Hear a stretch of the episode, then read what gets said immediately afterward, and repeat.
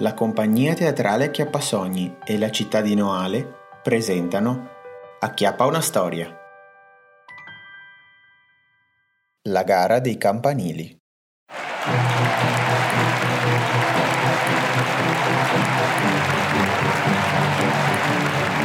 Buonasera a tutti e benvenuti al primo concorso intercomunale per campanili, l'evento più atteso dell'anno. Stasera sfileranno sulla nostra passerella ben quattro concorrenti, ma non perdiamo tempo in ciance e facciamo subito entrare il primo sfidante. Ecco a voi il simpaticissimo campanile di Moniego.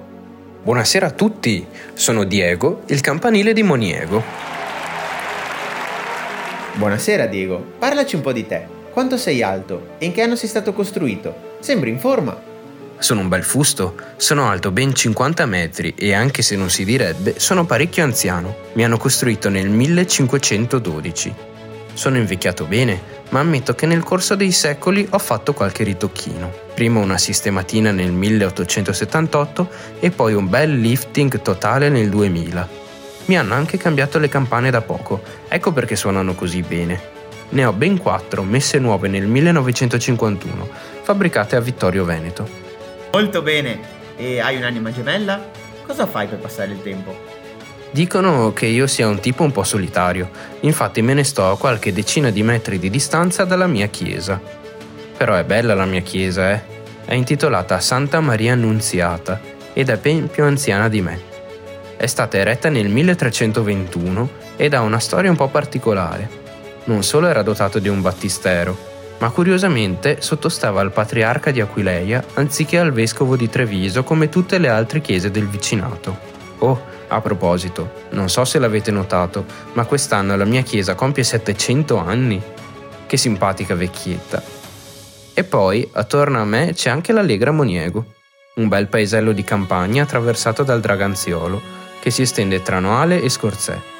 Insomma, non ho un'anima gemella, ma di sicuro sono in buona compagnia e non c'è pericolo di annoiarsi. A Moniego vengono organizzate ben due sagre molto movimentate. Si festeggia San Valentino a febbraio e Sant'Urbano a maggio. Direi che con queste premesse ho già la vittoria in pugno. Del resto sono Diego, non so se mi spiego. Bene, grazie Diego. Ora passiamo al prossimo contendente. Signore e signori, ammirate il campanile di Briana! Oh, che bel giovanotto. Non vediamo l'ora di fare la tua conoscenza. Ma buonasera. Il mio nome è Brian. Sono il campanile di Briana. Cominciamo dicendo che sono molto giovane. Ho visto la luce solo nel 1874, però la mia chiesa risale addirittura al 1152. Ci sono stati vari lavori per sistemarla. Infatti dal 600 all'800 non ha quasi mai avuto tregua, poverina anche a causa di aspre diatribe legali tra parroci, dogi e vescovi, un gran macello insomma, ma alla fine qualcosa si è fatto. Invece il sottoscritto non è che stia molto bene, purtroppo. Ma eh, vabbè, lasciamo perdere gli inconvenienti. Che simpatico questo giovanotto accompagnato dalla nonna. Su su, parlaci di lei e del tuo paese. La chiesa di Briana è dedicata a San Giovanni Battista, però attenzione perché all'inizio era intitolata a San Tommaso da Canterbury, perché qui siamo internazionali, eh. Se la chiesa di Briana è diventata quello che è, lo dobbiamo anche a generose donazioni che nel corso del tempo hanno permesso di comprare una croce ed un calice. Non sembra tanto, ma fidatevi che nel 400 non era mica cosa da poco. Inoltre si può dire che io sia una stella, o meglio, ho una stella, nel giardino della canonica. Se non ci credete andate a vedere, tutta bianca in ferro, un dono del parroco di qualche anno fa. Qui in paese, lo ammetto, non c'è molto da fare, non siamo assolutamente dei festaioli ma qualche soddisfazione ce la togliamo ugualmente. Abbiamo la sagra di primavera e la festa del cicchetto, assolutamente da non sottovalutare. Io credo che sia tutto. Posso andare? Che parlantina fluente ha questo giovanotto indipendente. Eh, il tempo in sua compagnia è volato. Ed è già ora infatti di far entrare... Oh, la bella torre di Noale! Buonasera carissimi! Beh, io, io non credo servano presentazioni. Beh, beh, dai, qualcosa ce la puoi dire. Beh, ok, sono Noel, la torre campanale di Noale. Sì, lo so che tutti mi conoscono e probabilmente vincerò a mani basse questa competizione, però volevo comunque dare una possibilità anche alle mie cugine frazioni. Penso sia giusto, no? Questa ragazza è decisamente sicura di sé. Che caratterino. Forza Noel, raccontaci la tua storia. A Noale, come vedete, non abbiamo un semplice campanile, ma addirittura una torre. Come si dice, la classe non è acqua, no? Io facevo parte dell'antico castello costruito da Tempesta, assieme alla Rocca, nel lontanissimo 1100. Non vi azzardate a dire che sono vecchia, perché i miei anni li porto con grazia. Comunque, sono alta ben 43 metri e sono l'edificio più alto di Noale. In realtà un tempo non ero così alta, ero un pochino più bassa, eh, come, come la mia gemella, la torre dell'orologio.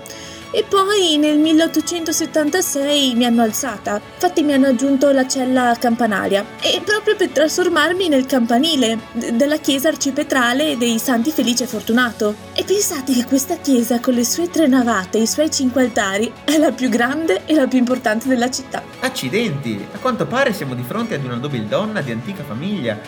Ma Noale, che tradizioni avete? Beh, ho sentito che gli altri concorrenti si sono pavoneggiati della movida dei loro paeselli, ma, ma tutti sappiamo che Noale è sempre in festa. Abbiamo eventi di tutti i tipi. Il mio preferito però è l'infiorata, ma non ditelo agli altri. Non sapete cos'è l'infiorata? Ma è quel gran tappeto di fiori colorati che ogni anno viene realizzato ai miei piedi in occasione della festa del Corpus Domini. Beh, se non c'è altro da aggiungere, passo a ritirare il premio dopo l'appuntamento che ho tra pochissimo con il mio lucida campagna di fiducia. Addio! Siamo entusiasti del tuo entusiasmo, Noel, ma c'è ancora una concorrente da conoscere per la verità. La vittoria è tutt'altro che scontata. Andiamo infatti a conoscere il campanile di Cappelletta. Molte grazie. Buonasera a tutti, io sono Giorgio Costoletta, il campanile di Cappelletta. Sono abbastanza giovane, hanno edificato nel 1733, con qualche ritocchino nel 1874 e molto più recentemente nel 1986. D'altro ieri si potrebbe dire. La mia consorte, la chiesa di Santa Margherita di Antiochia, sfortunatamente soffre di perdite di memoria.